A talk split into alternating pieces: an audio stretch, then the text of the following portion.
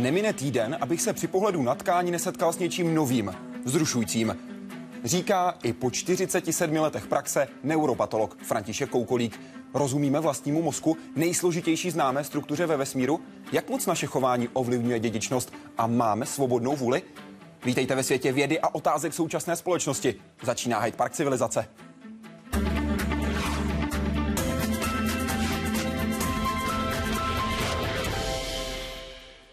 Pane doktore, vítejte v Hyde Parku civilizace. Děkuji, že jste přijal naše pozvání. Děkuji, dobrý večer. Otázky na vás pršely doslova do písmene celý týden a můžou pršet dál. Naše kontakty najdete na webu hydeparkcivilizace.cz. Tam na vás také čeká dnešní otázka. Budou počítače za 50 let stejně výkonné jako lidský mozek? Pokud si myslíte, že ano, hlasujte na políčko plus. Pokud si myslíte, že nikoli, hlasujte na políčko minus. Už v průběhu vysílání také na našem grafu můžete sledovat, jak se během pořadu rozhodujete. Dnes budeme mluvit o lidském mozku. Tak se hned na úvod na něj pojďme podívat.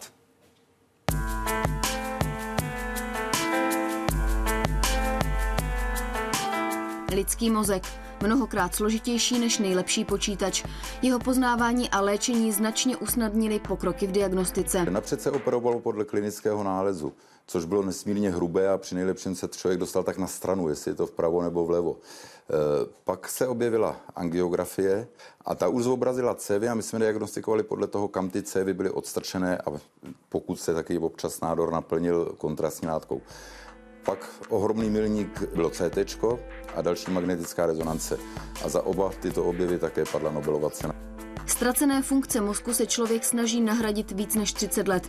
Neuroprotézy, implantáty, které umožní slepým vidět, hluchým slyšet a chromým chodit, už nejsou jenom fantazií spisovatelů futuristických románů. Přesto sebelepší technologie neumí mozek nahradit. Dejme tomu, že jeden neuron zapne jedno svalové vlákno a dokáže krásně ten pohyb nasimulovat a udělat ho zcela přesně. Ve chvíli, kdy to už jde přes nějakou ústřednu počítačovou, tak ta stimulace zdaleka není tak přesná a svým způsobem je hromadná, takže pár kroků pro toho paraplegika s těmito stimulátory je tak ohromný energetický výdej, že de facto to není užitečný pohyb. To je vždycky jenom na chviličku a pak je ten člověk prakticky úplně vyčerpaný. Vědci se také pokouší číst myšlenky. Nervový systém totiž přemění slova v elektrický signál, který lze zachytit. Při experimentu poslouchalo 15 pacientů s epilepsií 47 slov, jejichž signál byl zaznamenán prostřednictvím elektrod v mozku. Pak lidé na jednotlivá slova mysleli a počítač určil správně každé čtvrté slovo. To je velmi fokální a velmi lokalizovaná funkce, kterou lze využít zase znovu třeba pro ochrnulé lidi, aby jim nahradili to, co nemají. Třeba pohyb kurzorem na počítači nebo něco podobného. Ale na to, aby to eh, dokázalo číst myšlenky, k tomu je ohromně daleko.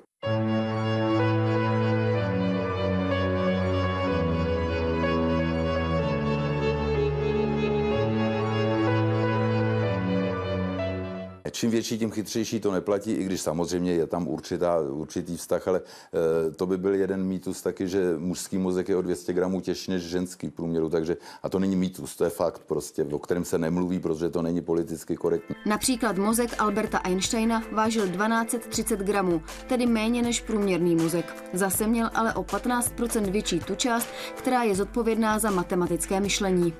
On řídí všecko. Mozek je člověk. Smrt rovná se smrt mozku, to je jasný. To ostatní je podpůrný aparát. To ať e, si vážím svých kolegů jakkoliv, tak tohle to říkám veřejně. Samozřejmě ptát se můžete dál všechno, co vás o mozku zajímá. Pane doktore, vy souhlasíte s Vladimírem Benešem, že člověk rovná se mozek? Dovolím si pana profesora doplnit. Podle mě se mozek člověk nerovná, protože k mozku patří tělo.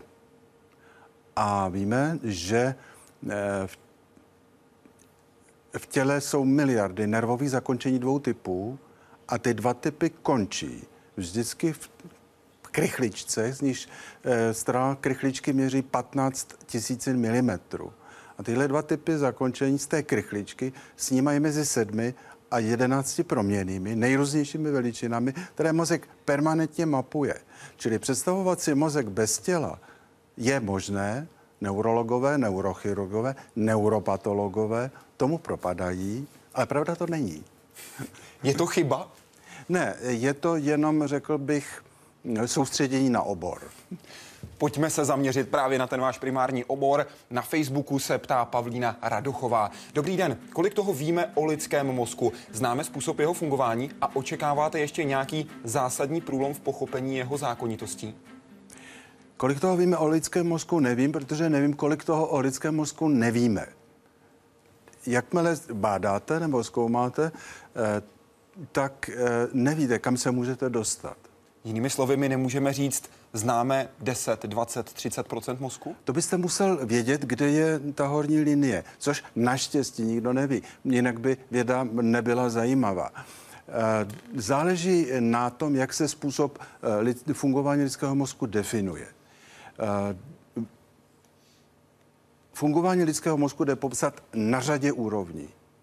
Genetické, molekulární, či oni se buněčné. Či na všech těchto úrovních víme mnoho.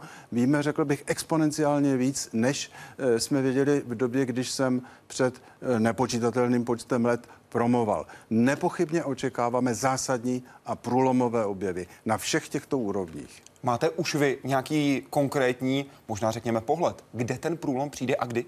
Na všech úrovních, kdy průlom přijde, nevím, protože to je zase eh, věc objevování vědy. Nepředpovíte odpověď. Nepředpovíte, kdy a jak. To bychom mohli uh, nějakým způsobem vědecké objevy plánovat. To naštěstí nejde. Vy sám jste blízko nějakého velkého objemu, nějakého velkého průlomu? Ne, já eh, vědec nejsem, já jsem technolog a diagnostik. Takže to se vás jakoby netýká? Týká, protože s nadšením o těchto věcech čtu.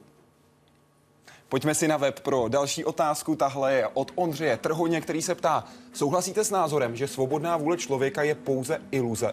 A odpoví nám na tuto otázku věda vůbec někdy? Eh, myslím si, že v současnosti věda odpověděla docela slušně. Souč- eh, svobodná vůle iluze podle mého, podle toho, co o tom vím, není. Aniž bychom byli takzvaní filozofičtí indeterministé. Otázka svobodné vůle máme, nemáme, je, domnívám se, špatně položená otázka. Správně položená otázka, otázka zní, kolik svobodné vůle máme. A vaše odpověď na tuto otázku? V různých kontextech různé množství.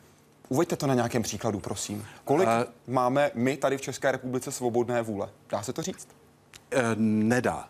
V České republice je nás 10 milionů a je to velmi složitý komplex, kterému můžeme říct, jdeme tomu národ. Je dlužno rozčlenit. Čili eh, můžeme rozčlenit na jednotlivce, jako jste, dejme tomu vy nebo já, posadit každého z nás do nějakého kontextu a pak se budete rozhodovat. Uvidíte, kolik máte svobodné vůle.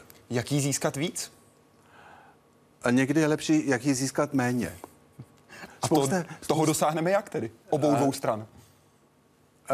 Snížení míry svobodné vůle jde eh, docelit například s hloupnutím. A to se dá udělat promyšleně, když se člověk brání přílivu informací, anebo prostě se stane obětí propagandy. A na té druhé straně, když chceme víc svobodné vůle? To je rizikové podnikání, to se chce naučit kriticky myslet a pracovat s informacemi. To dá práci, práci na sobě, strašné kvantum práce, no a bolí to. Dejte nám návod. Jak na teď, to? Řekl bych, že jsem ho právě teď řekl. Práce, Jak práce, rozvíje práce. to kritické myšlení především? Cvikem, kterému je možné podrobit děti v podstatě od, už od předškolního věku. To znamená umenšit objem šprtání a naučit děti myslet. Jsou, z toho, jsou toho podle mého přesvědčení schopny nejméně dvě třetiny dětí. Ty ostatní nepřetěžovat. Co dospělí? Platí to samé. Takže vybírat si to, co se učíme. A na základě svobodné vůle, kterou máme. Na Facebooku pro vás připravena další otázka. Ptá se Solaris. Mám jediný dotaz. Existuje duše? Eh, rád bych, kdyby dotaz eh, zující definoval, co duše je. Jaký vnímáte vy? Eh, jako teologický pojem v tomto slova smyslu duše nepochybně existuje, jako existují ostatní pojmy. To znamená, že duše je spjata spíše s vírou než s vědou? Ehm, chápeme-li duši v teologickém slova smyslu pak ano. V tomto smyslu existuje. Vy sám jste řekl, cituji, víra je projevem činnosti zcela odlišných částí mozku a zcela odlišných systémů, než které produkují kritické myšlení. Ano. Jde to tedy dohromady? Jde dohromady kritické myšlení a tento pojem duše? A jde. jsou vynikající vědci, skvěle kriticky myslící, kteří jsou hluboce věřící. Jsou hluboce věřící, kteří jsou všechno jiné, jenom ne kriticky myslící eh, lidé a vynikající věci a naopak. Čili jde to. Je to určitý druh disociace u lidí, kteří mají zejména eh, protestantskou tradici, starou, dejme tomu 350-400 let, která umožňuje oddělit víru od vědění. Považuje tyhle dvě eh, domény za odlišné, ale možně i v jednom člověku jdou, eh, mohou jít i v jednom člověku vedle sebe, souběžně. Vy jste definoval jasná odpověď pro Solarise. Existuje podle vás osobně duše? Má, chápu, eh, pokud bych chápal duši jako pojem teologický čistě, tak věřím, že neexistuje. Na webu další otázka od Jana. Který tvor, krom člověka, si dokáže uvědomit sám sebe? Čím je tato možnost způsobena? Eh, záleží na tom, jakým způsobem se definuje uh, uvědomit si sama sebe. V rozsahu, který má člověk si pravděpodobně, pravděpodobně, žádný živý tvor, kterého známe, neuvědomuje. Ale značné míry sebeuvědomování jsou schopni neprokazatelně šimpanzi, orangutáni, s gorilami to radši nikdo neskoušel, delfíni, některý, některé druhy eh, havranovitových ptáků a eh, nejméně čtyři straky. Nejméně čtyři? Ano, protože tolik jich měli v Německu v jednom výzkumném ex, e, ústavu, kde s nimi experimentovali. Proč to nikdo neskoušel s gorilami? Bojí se následků? Já bych to s gorilou neskoušel. Proč ne? Má přeci jenom 250 kg. Takže radši nějakou lehčí váhu. Ano. Karla Komárková se vás, pane doktore, ptá, jak se u dětí rozvíjí řeč a jazyk? Dokdy jsme schopni se naučit vlastně jakékoliv, jakékoliv jazyky na světě? A od kdy už máme nějaká omezení? Čím jsou způsobena? Zhruba do 6 měsíců věku je každé zdravé dítě se schopné naučit jakýkoliv jazyk na světě. Různé děti samozřejmě různý počet jazyků záleží na tom, čím na, čím na ně mluví maminka. V tomto smyslu slova je vždy jeden jediný jazyk mateřský. Od zhruba 6. měsíce věku se stávají děti jazykovými specialisty. To znamená, jejich mozky začnou filtrovat něco, co do jejich vlastního jazyka nepatří. Bilingvality, trilingvality možné jsou, záleží na tom, kdy a jak se na, začneme cizí jazyky učit. Jeden vatikánský knihovník, tuším minus několik století údajně mluvil více než 70 jazyky. Znám člověka, který mluví jazyky, tuším 14 z toho 6-7 orientálními. Viděl jsem ho v 35 letech se naučit během 6 měsíců mongolsky tak, že byl schopen plně tlumočit. Je to talent. Takže kdyby se narodilo tady v České republice, se narodí dítě, říkejme mu třeba Petr. Petr se narodí, jeho maminka studovala v Anglii, mluví výborně anglicky. Začne na něj mluvit anglicky. Petr se naučí angličtinu jako svůj rodný jazyk? E, za předpokladu, že ho maminka zvládá na úrovni rodného jazyka, pak ano. Jinak se to od ní naučí se všemi chybami. Mohla by, pokud by zvládala víc jazyků a střídala to, právě maminka mluvila na něj chvilku anglicky, chvilku francouzsky, naučil by se obé? Podle mě by to byla nejhrubší možná chyba. Jestliže se e, snaží některé rodiny mít e, více jazykové dítě, pak je klíčově důležité, aby jeden člověk s dítětem komunikoval v jednom jazyce. Možné to je. V jedné z rodin jsou trilingvální děti, z níž babička mluví česky, tatínek mluví anglicky, maminka mluví francouzsky, holčička to zatím zvládá. Držme jí palce, aby to zvládala celý no. život, protože to by byla samozřejmě velká výhoda. Moja se ptá, je pravda, že ženy mají o 20% menší mozky a jsou lépe vybavené na řešení více jednoduchých úkonů najednou, ale ne na řešení hlubších logicko-matematických problémů? Je správné gender rovnostářství, když každé pohlaví je přírodou vybavené k tradičním rolím? V téhle otázce je eh, směs několika eh, problémů, které se pohybují v různých rovinách. Ženy musí mít o 20 eh, mozek lehčí právě proto, že ve středním, v statistickém průměru jsou o 20% menší, než jsou muži. Takže mají nejenom menší mozek, ale i menší ruce, dejme tomu. Takže... Velikost, velikost mozku o jeho výkonu naprosto nic neříká.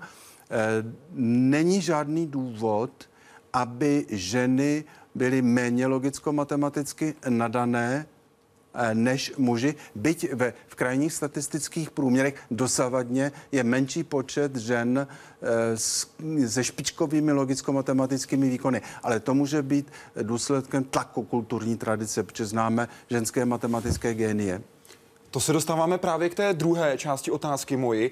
Je správné gender rovnostářství, když jsou každé pohlaví je přírodou vybavené k tradičním rolím? Jak se na tohle díváte? Záleží, ženy jsou ženy diferencované, ženy jsou diferencované eh, my ženami a naopak eh, je chyba zaměňovat velmi mnohovrstevný pojem, kterému se říká gender, eh, biologické polavy, etc., se sociální rolí. Čili není žádný důvod, aby ženy měly nižší zastoupení v parlamentu, nižší zastoupení ve vedoucí roli, nižší mzdy, než mají muži. Ale taky to není důvod pro to, aby ženy byly méně ženami. Když to vezmeme úplně k tomu aktuálnímu dění, váš pohled třeba na zavedení kvót? E, to je zrovna tak směšné, jako je e, pozitivní diskriminace. Jasná odpověď. Pojďme si pro další na otázku od Majka. Všiml jsem si ze spousty vašich vystoupení a přednášek, že neváháte otevřeně kritizovat postmoderní myšlení. Jaké největší nedostatky v něm shledáváte? Dva. E, za prvé chaos a za druhé hru s pojmy, náhradu e, semantiky syntaxi. Jinými slovy, vytvořením nového pojmu, aby se zakryl ten problém. E, je, já bohužel nejsem franštinář, ale v překladech čtuli postmoderní texty špičkových postmodernistů, tak mám upřímný dojem, že vyhrála syntaxe nad semantikou. Ale to je no, velikost i tragédie francouzského způsobu nebo některý směru francouzského myšlení. A ten první bod, který jste zmínil, chaos. Chaos. Prosím, vysvětlete ho. Uh, chaos je opak kosmu. Uh, v nejtradičnějším uh, slovním pojetí. Jestliže se kritické myšlení, vědecké myšlení, osvícenské myšlení, snažilo vytvořit kategorie se všemi problémy, které spolu e, sebou kategorie nosí, tak není novým typem myšlení rozorat nebo rozostřit všechny meze, limity, definice a nahradit je slovním salátem. K čemu to potom vede? K salátu v hlavě. To znamená k žádnému jasnému řešení. E, produkci další knihy. Facebook. Vítek Jirásek se vás ptá, co máme v mozku špatně. Je člověk opravdu tvor myslící, když se pokaždé nechá jako ovce tak lehce zmanipulovat a opít rohlíkem navzdory schodným příkladům z nedávné minulosti? Je náš mozek schopen úsudku, nebo je většina z nás předurčena k manipulaci? A domnívám se, že tahle otázka by měla znít e, obráceně. To, e, že jsme schopni, e, anebo že jsme e, že jsme vnímaví vůči manipulace, je základní důvod, proč jsme eh, historicky přežili. Protože ovlivnění lidí ve skupině může znamenat uh, kooperaci ve skupině. A představíme-li si malé skupiny soupeřící ve volné přírodě o přežití, alfou omegou přežití byla kooperace. To jsme si přinesli ze své vývojové minulosti, používá se to a zneužívá se to. Čili eh, všechny mechanismy, které jsou v mozku, jsou evolučně vysoustrované na přežití. Problém je, že je tomu na přežití v malých skupinách, dejme tomu do 150, 250 lidí. Nicméně civilizace se vyvinula způsobem, který, eh, který si uvozovky evoluce která nemyslí, ale pokud by myslela, neuměla vůbec představit. Vykloubili jsme se schodu věcí. A existuje-li něco, jako je koevoluce genů a kultury, jsme někde naprosto jinde. Prolamujeme jako druh svoji eh, cestu někam, kde, pokud je známo, žádný druh nikdy nebyl. Je to naše velikost a bída, je to riziko našeho zániku. Pojďme k těm konkrétním částem otázky Vítka Jiráska, který píše, jsme jako ovce. Jsme? Ano a ne. Proč ano, proč ne? Eh, jestliže imitujeme eh, chování uvnitř skupiny ve jménu kooperace a přežití skupiny, pak se skutečně v přirovnání, je to velmi vzdálené přirovnání, naše chování podoba chování ovcí. To samo o sobě nemusí být vůbec nic špatného, ale zrovna tak to může být krajně riskantní. Záleží na kontextu. A ta druhá stránka věci? Kterou máte na mysli? Jste říkal ano i ne? jestliže se eh, ovčí, je to metafora, eh, chování stane ovčím z toho důvodu, že je předmětem politické nebo mocenské, obecně řečeno manipulace tak, že vede skupinu do zániku, měla by se najít alespoň jedna kontraovce, která těm ostatním řekne, nedělejte to. Nachází se tady v naší společnosti? Já se domnívám, že by se najít mohla, moc jich nevidím. Na webu se dostáváme právě k té moci. Dobrý večer, píše Jonáš, pane Koukulíku. Kdo jsou to deprivanti? Jaké jsou hlavní příčiny toho, že se člověk vyvine v deprivanta? Jak předcházet z deprivantnění osobnosti a jak se vlivu deprivantů bránit? Má vliv na počet deprivantů ve společnosti její bohatství? To je seriál otázek na dvouhodinovou přednášku. Jak dlouho, můžu definice, prosím. jak dlouho mohu mluvit? Dejme tomu chviličku. Takže existuje definice lidské osobnosti. Existuje eh, několik definic poruch lidské osobnosti. Jedna z těch poruch se jmenuje antisociální porucha. Co to je, plyne z názvu protispolečenské chování, ano. krádeže. E, postihuje v průmyslově rozvinutých společností asi 3 až 4% mužů, necelé 1% žen. Čtvrtina těchto lidí jsou psychopati v úzkém slova smyslu, charakterizovaní 20 znaky. Neúplní psychopati, ty, kteří mají jenom některé znaky, jsou to, čemu jsme e, s paní doktorkou Drtilou začali říkat deprivanti v představě, že to je výsledek Eh, nedostatečného citového sycení v raném dětství. To je jedna z příčin, mezi tím se přišlo na příčiny genetické. Nemyslím si, že by na počet deprivantů nebo podíl deprivantů ve společnosti příliš působila bohatství nebo chudoba ve společnosti. Na počet deprivantů e, má kromě jiného podíl diferenciace moci a rozdělení bohatství ve společnosti. Vy jste v jedné ze, své, ze svých knih napsal, teď nevím, jestli vás budu přesně citovat, že deprivantství je jak důsledkem, tak také pohonem pokroku současné společnosti. Proč? Proč si myslíte, že to je takováto kombinace jak příčiny, tak následku? Máte-li společnost, která je nějakým způsobem hierarchizovaná eh, mocensky a bohat svým, pak lidé, kteří jsou částečnými psychopaty, šplhají po jim žebříčku nahoře. Dobře doložené vědecké práce říkají nebo mluví o podstatně vyšším podílu částečných psychopatů, čili, jak říkáme my, deprivantů, ve špičkách mocenských struktur. To jsou neobyčejně dynamické, v současné době neobyčejně dynamické eh, skupiny, které soupeří o rozdělení moci a eh, bohatství na planetě, což je samo o sobě krajně dynamický proces, což jsme svědky. Eh, takže v tomto smyslu jsou příčinou. Ale máte-li tímto způsobem rozhierarchizovanou společnost, část lidí a podstatná část lidí se propadá na její socioekonomicko-mocenské dno. Což znamená pro řadu lidí deprivaci. Pro řadu dětí deprivaci. A to je jeden z těch uh, důvodů, jedna z těch příčin, jak se vyvine člověk v deprivanta. Tedy. Jedna z příčin. Tou klíčovou jsou geny. Pravděpodobně, podle toho, co se o tom dnes říká, nejde ani o onemocnění, ani o poruchu. Pravděpodobně jde o druh životní strategie. A poněkud cynické přirovnání říká, že jsou e, psychopati nebo částečným dvou typů. Úspěšní a neúspěšní. Ti neúspěšní jsou v base a ti úspěšní jdou podle tohoto vtipu na e, business school nebo na studium práv. Jak se vlivu deprivantů bránit? To je velmi obtížné velmi obtížné. V osobním styku, podle toho, co říkal před desítkami let pan profesor Vondráček, je jednoduchá a jedna jediná taktika utéci. Na sociální úrovni je to krajně obtížné. Tak jakou nám dáte radu? Nemám radu. Pojďme si pro další otázku na webu se ptá František Kolbaba. Řada lidí automaticky dává rovnítko mezi pojmy politik a deprivant. Je to tak správně? Je v politice percentuálně více deprivantů než ve zbytku společnosti? Když čtu některé internetové diskuse, mám pocit, že na deprivanty v politice je pouze víc vidět.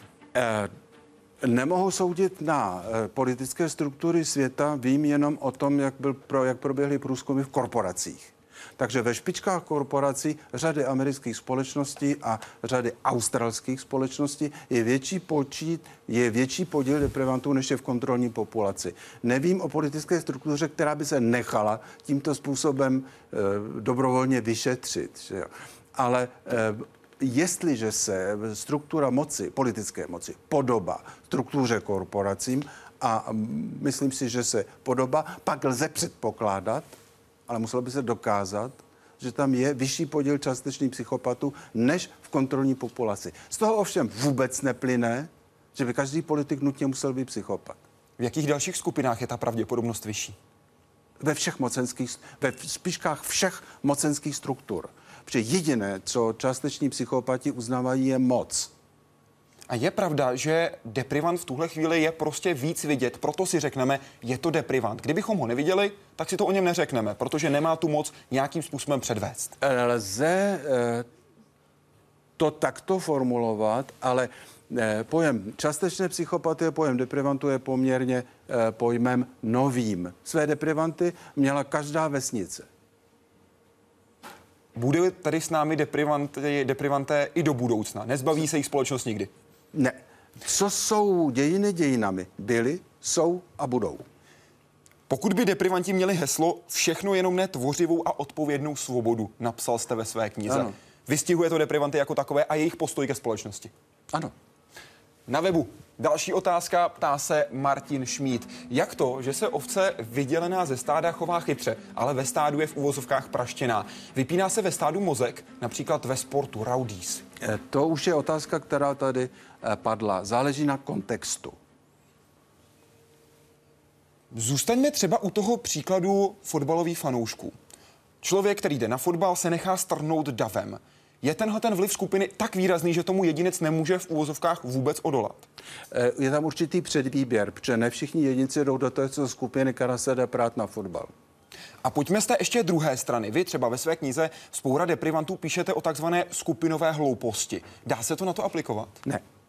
Skupinová hloupost je něco jiného. To je eh, věc, která nepostihuje Raudis, ale která postihuje eh, kromě jiného politicko-mocenské špičky. Taky tam Irving Janis podep, popsal na skupině eh, kolem neboštíka prezidenta Kennedyho a jejich politickém rozhodování v době karibské krize. Jak tedy funguje skupinová hloupost? Bylo by to zase na půl hodinovou přednášku v podstatě na základě imitace moci, mocenské kontroly, izolace od eh, kritik, eh, izolace od eh, nepříjemných informací, hluboké víry v pravdivost vlastního přesvědčení a opovrhování protivníkem. Vy jste tady narážel na tu zátoku sviní, předpokládám. Například. Facebook. Josef se ptá, kde stojí ve vědeckém způsobu poznání intuice a jakou váhu a úlohu má z pohledu kritického myšlení. Má mozek pro intuici speciální struktury? Záleží na tom, abychom intuici eh, definovali. Intuice vůbec není v rozporu s kritickým myšlením. Jestliže je intuice e, složkou tvořivosti, pak má klíčovou strukturu. Ovšem výsledky dlužno ověřit ti kriticky, například statistickou analýzou. Porovnáme-li výsledky rozhodování na základě jednodušších forem intuice se statistickou analýzou prohrají. A má mozek pro intuici speciální struktury? Eh, nebyly eh, definovány. Intuice je nepochybně eh, činností mozku, takže je pravděpodobné, že bude mít své funkční systémy. Ale nečetl jsem soubor prací, které by definovaly intuici tímto způsobem prostředky, o kterých vím. Očekáváte ale, že tam speciální v úvozovkách místečko bude? Ne, to by bylo chybné pojetí mozku. Mozek nemá na nic speciální místečka, mozek má funkční sítě, funkční systémy. Bavíme se o tom, jak funguje mozek, ale také se věci snaží měřit jeho aktivitu. Pojďme se podívat, jak to dělají a k čemu se pak výsledky prakticky používají. Měření mozkové aktivity během audiovizuální stimulace je sice perspektivním, ale náročným směrem neurovědního výzkumu. Zatím se jim zabývá jen několik vědeckých skupin na světě. Mimo jiné i tady, v pražském IKEMu. Projekt vypadá celkem jednoduše. K tunelu magnetické rezonance je připojen projektor, audio hraje do sluchátek. 30 zkoumaných osob sleduje různé televizní programy. Tahle studie mm, promítala mm, vlastně relativně dlouho, tři čtvrtě hodiny přibližně běželo, běželo video který vlastně ten subjekt, ten dobrovolník sleduje. A my během celé té doby měříme obrázek za obrázkem celého toho mozku. Z průběhu signálu lze vyhodnotit, která oblast mozku se aktivuje. Nervová tkáň totiž zvýší příjem kyslíku. Na obrazovce se ale změna pouhým okem téměř nedá vyčíst. Data se musí vyčistit od šumů. Jeden ze zajímavých výsledků bylo, že snad eh, Nejsilnější z těch jednotlivých typů pořadů byla stimulace pořadem e, typu reality show. Tam se ukázalo, že se aktivuje velké množství sítí v mozku a dokonce e, relativně synchronizovaně mezi jednotlivými lidmi. Cílem projektu Ústavu informatiky Akademie věd ve spolupráci s IKEMem je nabídnout neurochirurgům a psychiatrům nový nástroj pro diagnostiku mozkových chorob. Neurověda ale nachází uplatnění i mimo zdi nemocnice, třeba v marketingu.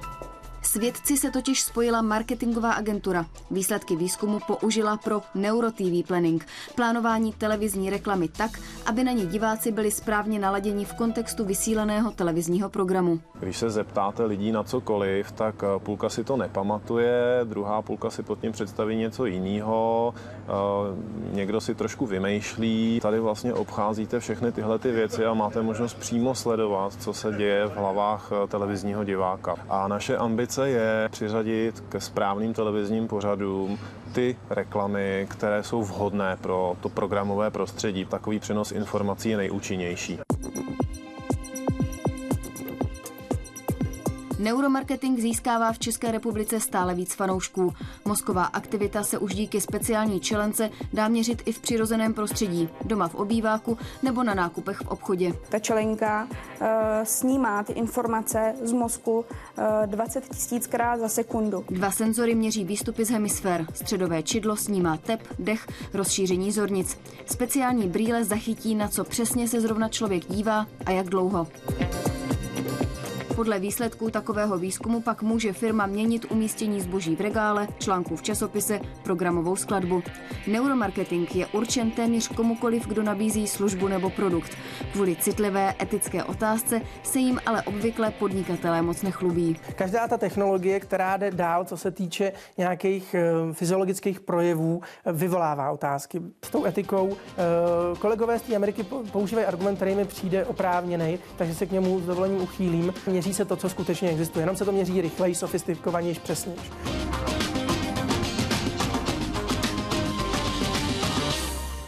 Nový trend ve využití výsledků. Pane doktore, je neuromarketing už za hranou etiky?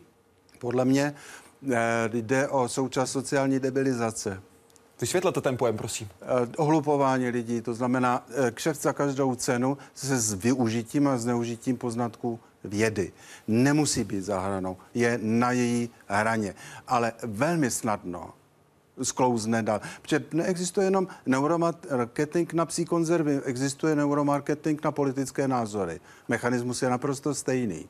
Jinými slovy, podle vás ta hrana etiky, jestli jsme na té ještě řekněme tolerantní, tu, kterou můžeme přijmout, nebo už za ní, se neliší podle toho, co dělá neuromarketing, ale v, jaké obo, v jakém oboru, v jaké oblasti se pohybuje? Máte to s, jako s jakýmkoliv druhem poznání. Je to nůž o dvou ostřích. Věda, vědci by měli dobře rozvážit, eh, k čemu výsledky jejich práce eh, se eh, dají užít. A věda a vědci by měli dobře vědět, kudy by se technologické užití vědy nemělo brát. Ale zabránit tomu nepůjde. Podle vašeho názoru měl by se tedy neuromarketing používat dál, rozvíjet? Měl by se každopádně testovat, ale Naštěstí zatím e, soudobé technologie, to, co jsem viděl, dělá spíš natřený dojem než realistický dojem, což ovšem nemusí být otázka 25-20 let. Na webu pro vás připravená další otázka. Jaký je současný pohled na sen? Jedná se stále o něco jako kontrolu synaptických spojů a optimalizaci filtrů, skrze něž vnímáme okolní svět? Nebo se v tomto ohledu pohled změnil? Pokud ano, jak? Děkuje Lopolo. Na Otázky spánku a snu jsou zhruba tři skupiny vědeckých teorií. Každá z nich by potřebovala v podstatě hodinový výklad. Eh, ty tři skupiny se neschodnou prakticky v ničem. Jedna z nich navazuje na klasickou freudianskou strukturu, další má zkrátku AIM a třetí je neurokognitivní teorie. Čili sny existují, je to extrémně složité, nové objevy jsou na cestě. Budou radikální, budou dramatické ty změny? Doufám. Doufáte proč? Nelíbí se vám ty současné teorie? Líbí se mi všechny tři právě proto, že jsou vnitřně sporné, vysoce sporné, tak očekávám velké objevy. My zůstaneme usnění, vrhneme se totiž do spánkové laboratoře. Ve spojení je totiž s námi Juraj Piško, lékař z Centra pro poruchy spánku a dění. Dobrý večer. Dobrý večer. S čím konkrétně můžete lidem pomoci, pokud dorazí k vám do spánkové laboratoře? Tak predovšetkým diagnostikou. My sa teda zameráme predovšetkým na diagnostický proces v spánkom laboratóriu. Jednak teda poruch spánku, ale poruch bdenia. Pretože bdenie a spánok sú teda dve rozličné funkcie, ktoré sú síce vzájomne prepojené, ale zároveň majú aj vlastnú reguláciu a vlastné, vlastné riadenie mozgu. Takže uh, môže byť niekto, kto má uh, veľmi narušený spánok, uh, to bdenie je relatívne zachované, naopak môže byť niekto, kto má spánok relatívne prerušovaný, naopak to bdenie je prerušované. Takže môžeme pomáhať predovšetkým tým, aby sme lepšie diagnostikovali proces, pokiaľ má niekto problém so spánkom alebo s bdením. Můžete nám ukázat například, jaký je výstup nějakého vašeho testu, nějakého vašeho výstupu? Ja vám teda môžem slovne popísať výstup nášho testu. My robíme teda polysonografiu, jednak celkovú polysonografiu, jednak limitovanú poligrafiu. Limitovaná poligrafia, to je to, čo vidíte možno teda za mnou.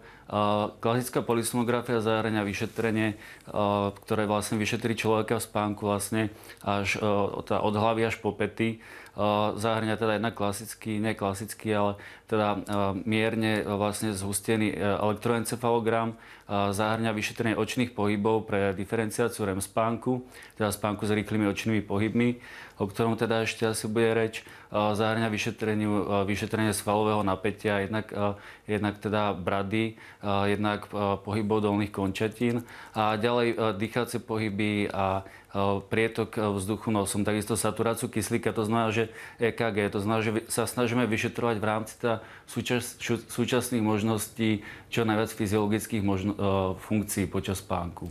Pane doktore, na vás také chodili během týdne otázky, mimo jiné jedna, která je teď na webu pro vás připravena, ptá se Jana. Je pravda, že pro správné fungování mozku je nejdůležitější spánek mezi jednou a šestou hodinou raní, nebo na tom, v jakém časovém období spíme, nezáleží? Tak určite na tom záleží, to, to bez pochyby áno. Keby som mal teda povedať, že či stačí spať medzi 1 a 6 hodinou, to teda určite nie. Minimálna dĺžka spánku by mala byť teda 6 hodín, udáva sa optimum je 7 až 8 hodín, čo teda štúdie potvrdzujú.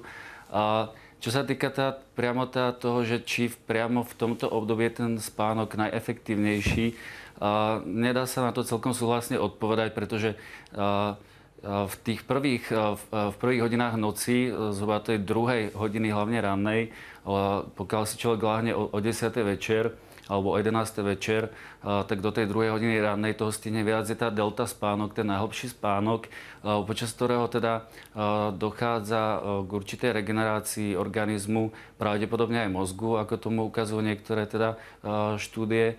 A potom teda ten ďalší spánok, na čo možno teda naráža tá divačka, tak priebehom spánku, priebehom noci, počas noci k úsvitu pribúda stále viac a viac spánku s rýchlymi očnými pohybmi. To je, to je pretože spánok prebieha v cykloch, aby som teda bol úplnejší, kde vždy na konci každého cyklu práve je tento spánok s rýchlymi očnými pohybmi. Čím bližšie je ráno, tým viac a viac tohto, tohto spánku teda je. Vtedy sa objavujú pravdepodobne tie najživšie, najbizarnejšie, najdramatickejšie, najemocionálnejšie sny. Je pravdepodobné, a teda tiež tomu nasvedčujú štúdie, že už tá excesívna táto e, aktivita REM spánku e, v tých skorých ranných hodinách e, ničomu až tak veľmi neprospieva. Takže Stávať o 6. áno, ale teda chodiť spať o 1. teda určite nie. Čím viac zrejme toho delta spánku človek vychytá, tým lepšie. Samozrejme existujú jedinci, každých asi poznáme, ktorí musia chodiť spať o tej jednej alebo dokonca až neskôr, lebo sú biologicky determinovaní na to, že majú ten biologický rytmus posunutý a vstávajú teda neskôr teda později, takže povedzme o 11. o 12. tak v tom prípade záleží, tá, tá, ich optimálna, tá ich optimálna perióda spánku je posunutá na tento čas, vrátanie ich teda výkyvo teploty, výkyvo hormónov a rôznych teda metabolických funkcií. Takže jednoznačne sa nedá odpovedať, ale dúfam, že som teda aspoň niečo obsahol. Vy jste také zmínil to, že právě nad ránem jsou ty nejbriz, nejbizarnější představy. Dokážete, ptá se Jana na webu, poznat, o čem vaši pacienti sní?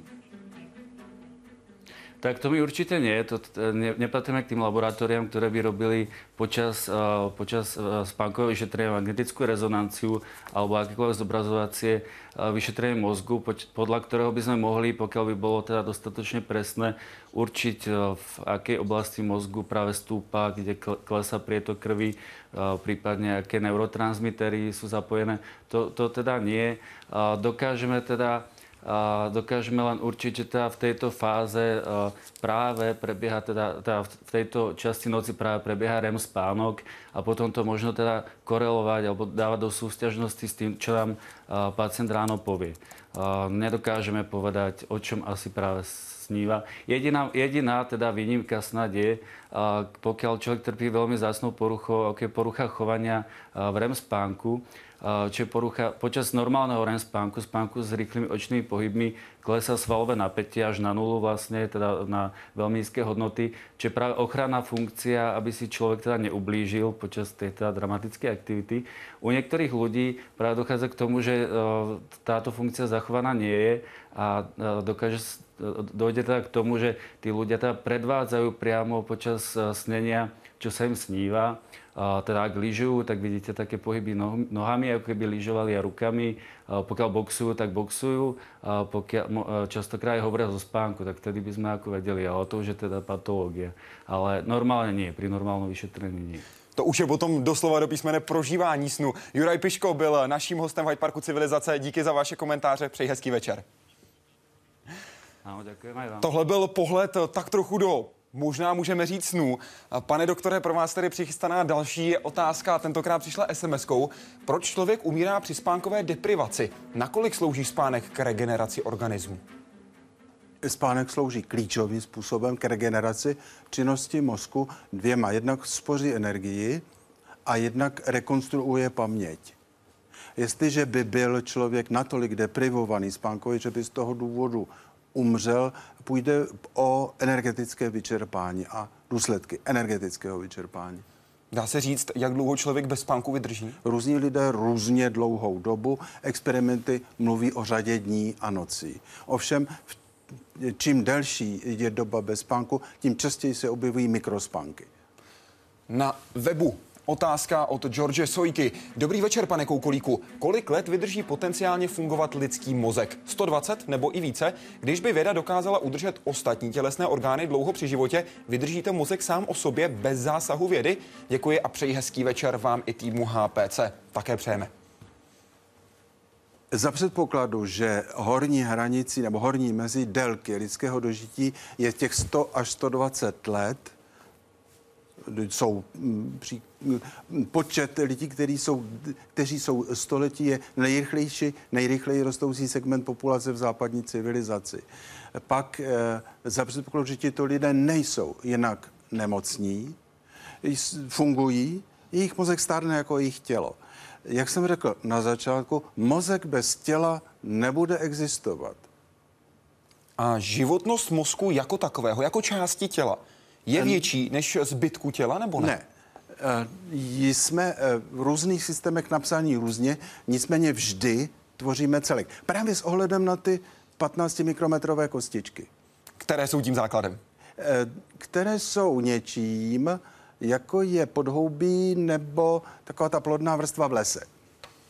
Na webu pro vás další otázka. Ptá se Tomáš. Slyšel jsem mnoho zážitků od lidí, co požili drogy jako LSD, BDM a napadlo mne, zda některá droga ve skutečnosti neaktivuje více náš mozek nebo něco takového a ten pak vnímá věci pravdivěji než normálně. Vnímání světa je přece jen práce našeho mozku.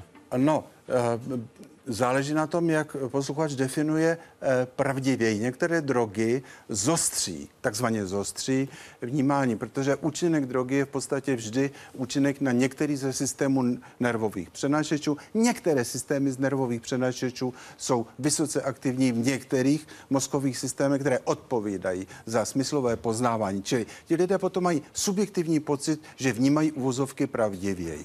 Vnímají, dejme tomu, ostřeji. Ovšem, cena je jako smlouva s ďáblem. A ta aktivizace mozku? Potom ten ďábel něco chce.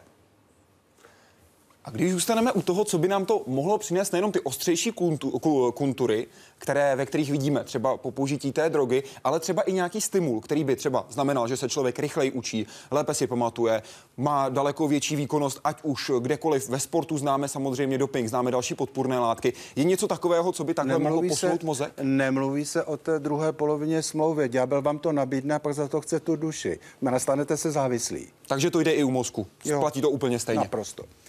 Na Facebooku od Janky otázka, která zní, mezi asi jedny z nejběžnějších úrazů patří otřes mozku. Můžete popsat, co se s mozkem v tomto stádiu přesně děje a může dojít k trvalému poškození mozku? A pokud již má někdo následkem úrazu mozek poškozený, je možné toto nějak zlepšit? Každý otřes mozku je velmi vážné zranění, často podceňované. Jak pacienty, tak jejich rodiči, tak lékaři. Otřes mozku, jak ho známe definovaný, podle mé zkušenosti neuropatologa neexistuje. Vždycky jde o mini kontuzi.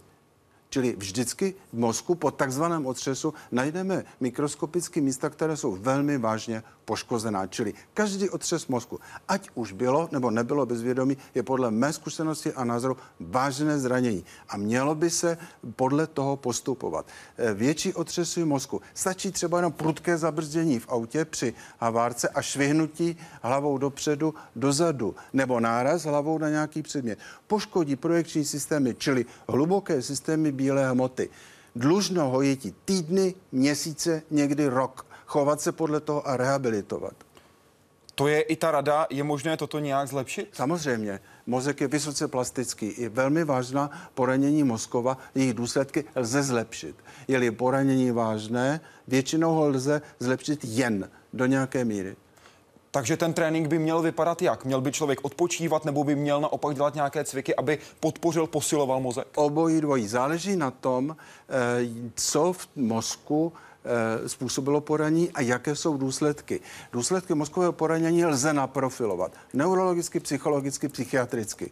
Profil důsledků je u každého člověka jiný. Podle toho je dlužno postupovat. Je doslova už, ušít terapii na míru tomu dotyčnému. Na to není univerzální recept. A co se týká paměti, o které samozřejmě lidé si vždycky říkají, kež bych si to všechno zapamatoval, jak cvičit paměť, jak ji trénovat? Na to se také diváci hodně ptají. Existuje, ne, paměť není jednotná funkce. Paměť je celá řada uh, funkcí a je celá řada typů paměti, čili záleží na tom, jaký typ paměti si ten dotyčný nebo ta dotyčná chce pamatovat, uh, rozvíjet. Uh, záleží, uh, obvykle nebo často se eh, trénuje takzvaná recentní epizodická paměť. To jsou takoví ti zázrační lidé, kteří pak nesmějí do heren, protože si pamatují rozložení karet. Jde to vytrénovat neuvěřitelně, ale chce to u některých lidí, ale chce to mnoho hodin denně řadu let. A máte nějaký tip? Třeba hodně se mluví o počítačových programech. Jestli je to ten správný krok, jak zlepšovat svoji paměť? Existují knihy i návody, jak se to jak se to trénuje. Čili kdyby si někdo chtěl stát e, fenoménem, například e, v některých druzích karetní her, jako je muž, který se jmenuje O'Brien, tak si může přečíst, jak se to dělá. Dřina to je, výdělek, když ho potom do té herny pustí, je velkolepý. Na webu pro vás připravená další otázka od Petry. Jak je to s lidmi, kteří jsou zaměřeni spíše technicky než humanitně? Je u nich například obtížnější projevit emoce? A jakou roli zde hraje mozek? No, záleží eh, humanitní a eh, technické zaměření je věc eh, kulturního tlaku, způsobu učení v interakci s typem fungování mozku.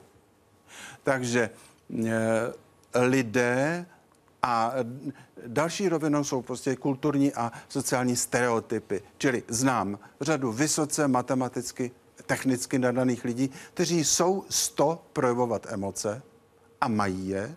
Znám řadu velmi humanitně vzdělaných lidí, kteří emoce moc nemají. Partí nepochybně, nejméně. E, matice dvakrát dvě. Takhle jednoduše stereotypně to říci nelze. Bavíme se tady o mozku, bavili jsme se také o technice. Technika ještě na mozek zdaleka nestačí. V seriálech a filmech ale super mozky rozhodně nechybí. Hovoří CML, centrální mozek lidstva. Nebezpečí. Kontrola nutná. Vyřadit běžné programy. Všechny údaje pro CML. My plan is to have this entire planet under our control by nightfall. Chovám bláhovou naději, že za tři miliony let, co jsme pryč, lidstvo přestalo válčit, vylečilo všechny choroby a podařilo se mu zjednodušit formulář daňového přiznání. Controlling the mission is a talking computer known as HAL. HAL, you're the brain and central nervous system of the ship. Does this ever cause you any lack of confidence? Let me put it this way, Mr. Raymer. No 9000 computer has ever made a mistake or distorted information. Pokud někdo přirovnává lidský mozek k počítači, hodně ho uráží. Zatím. Vývoj elektronických neuromorfních zařízení, tedy takových umělých mozků, započal. Program Synapse za peníze americké agentury pro výzkum pokročilých obraných systémů DARPA už čtyři roky vytváří architekturu umělé inteligence. Zatím spolknul přes 78 milionů dolarů. Takový je vývoj. Pane doktore, kam se ten vývoj dostal? Co v současnosti umí umělá inteligence? Porazit e, velmistry v šachu, neumí dost dobře chytit míček takže spíše dělá technice problém, to řekněme, to je totiž daleko složitější. Než to myšlení? Eh, no, eh, než algoritmické myšlení. Něco jako chytit míček nebo kráčet po schodech je eh, extrémně složité, čili soudobé programování umělé inteligence na to moc nestačí. Kdyby na to stačilo, budou dokonalé pomůcky pro paraplegiky, čili pro umělou inteligenci je snadnější vyrobit něco jako jedinečného pilota, dopravit sondu na Mars, ale velmi obtížné vyrobit robot, který by byl samost, schopen samostatného pohybu v přirozeném prostředí, vydržel déle než hodinu, než se do něčeho zamotá. Na Facebook si jdeme pro otázku od Jaroslava Pleskota. Dobrý večer, pane doktore. Zajímalo by mne, co děláte ve volném čase. Jaké máte koníčky? Musím přemýšlet. Obvykle čtu vědecké práce, je to hrozné. A to je koníček? Ano. Takhle necháváte svůj mozek odpočívat vědeckými pracemi? Jiného druhu. Co to znamená? Jak si máme před... Jak vypadá odpočinková vědecká práce? Eh, no, eh, tohle je čtení, to není vědecká práce. Čili já samozřejmě jako diagnostikuj, diagnostikující patolog musím číst, eh, sledovat pohyb ve svém oboru, ale protože mě zajímají jiné směry lidské činnosti, čtu vědecké práce z těchto jiných oborů vědecké činnosti. Můžete takovýhle typ odpočinku doporučit i ostatním? Ne. Jaký byste doporučil? Mm, podle toho, co je bude těšit. Takže aby to byla radost. Pane doktore, poslední otázka pro vás, stejná, jako jsme položili vám, našim divákům. Budou počítače za 50 let stejně výkonné jako lidský mozek? Doufám, že ne. Proč ne?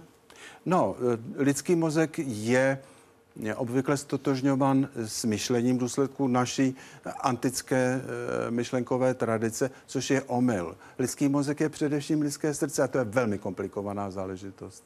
Většina našich diváků, konkrétně 77%, říká, že ano, že budou počítače za 50 let stejně výkonné jako lidský mozek. Na grafu je vidět, že nepřevládalo jenom ve 20. minutě a 25, pardon, ve 20. hodině a 25. minutě. Zajímavé, můžeme se podívat, o čem jsme se tady zrovna bavilo bavili, co tak přesvědčilo naše diváky. Moc krát vám děkuji, že jste byl hostem Hyde Parku Civilizace. Přeji hezký děkuji večer. za pozvání.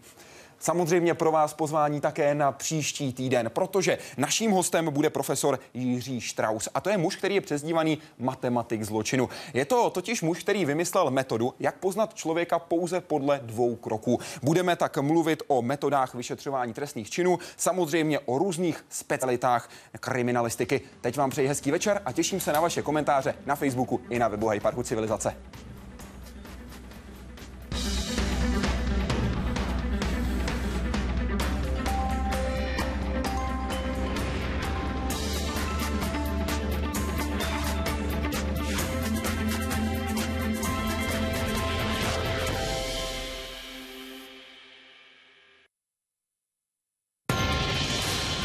Profesionálů ve studiu i v terénu. Souhrn toho podstatného a zajímavého. Vlastní kauzy z politiky, justice nebo biznesu. Hurikán Isaac dorazil na pevninu a sem do New Orleans posílá první navštívenku. Bitva o Alepo bude pravděpodobně ještě dlouhá. Je velmi pravděpodobné, že Andrš Brajevik už nikdy neopustí brány tohoto vězení Ila. Události každý den v 19 hodin na ČT1 a ČT24.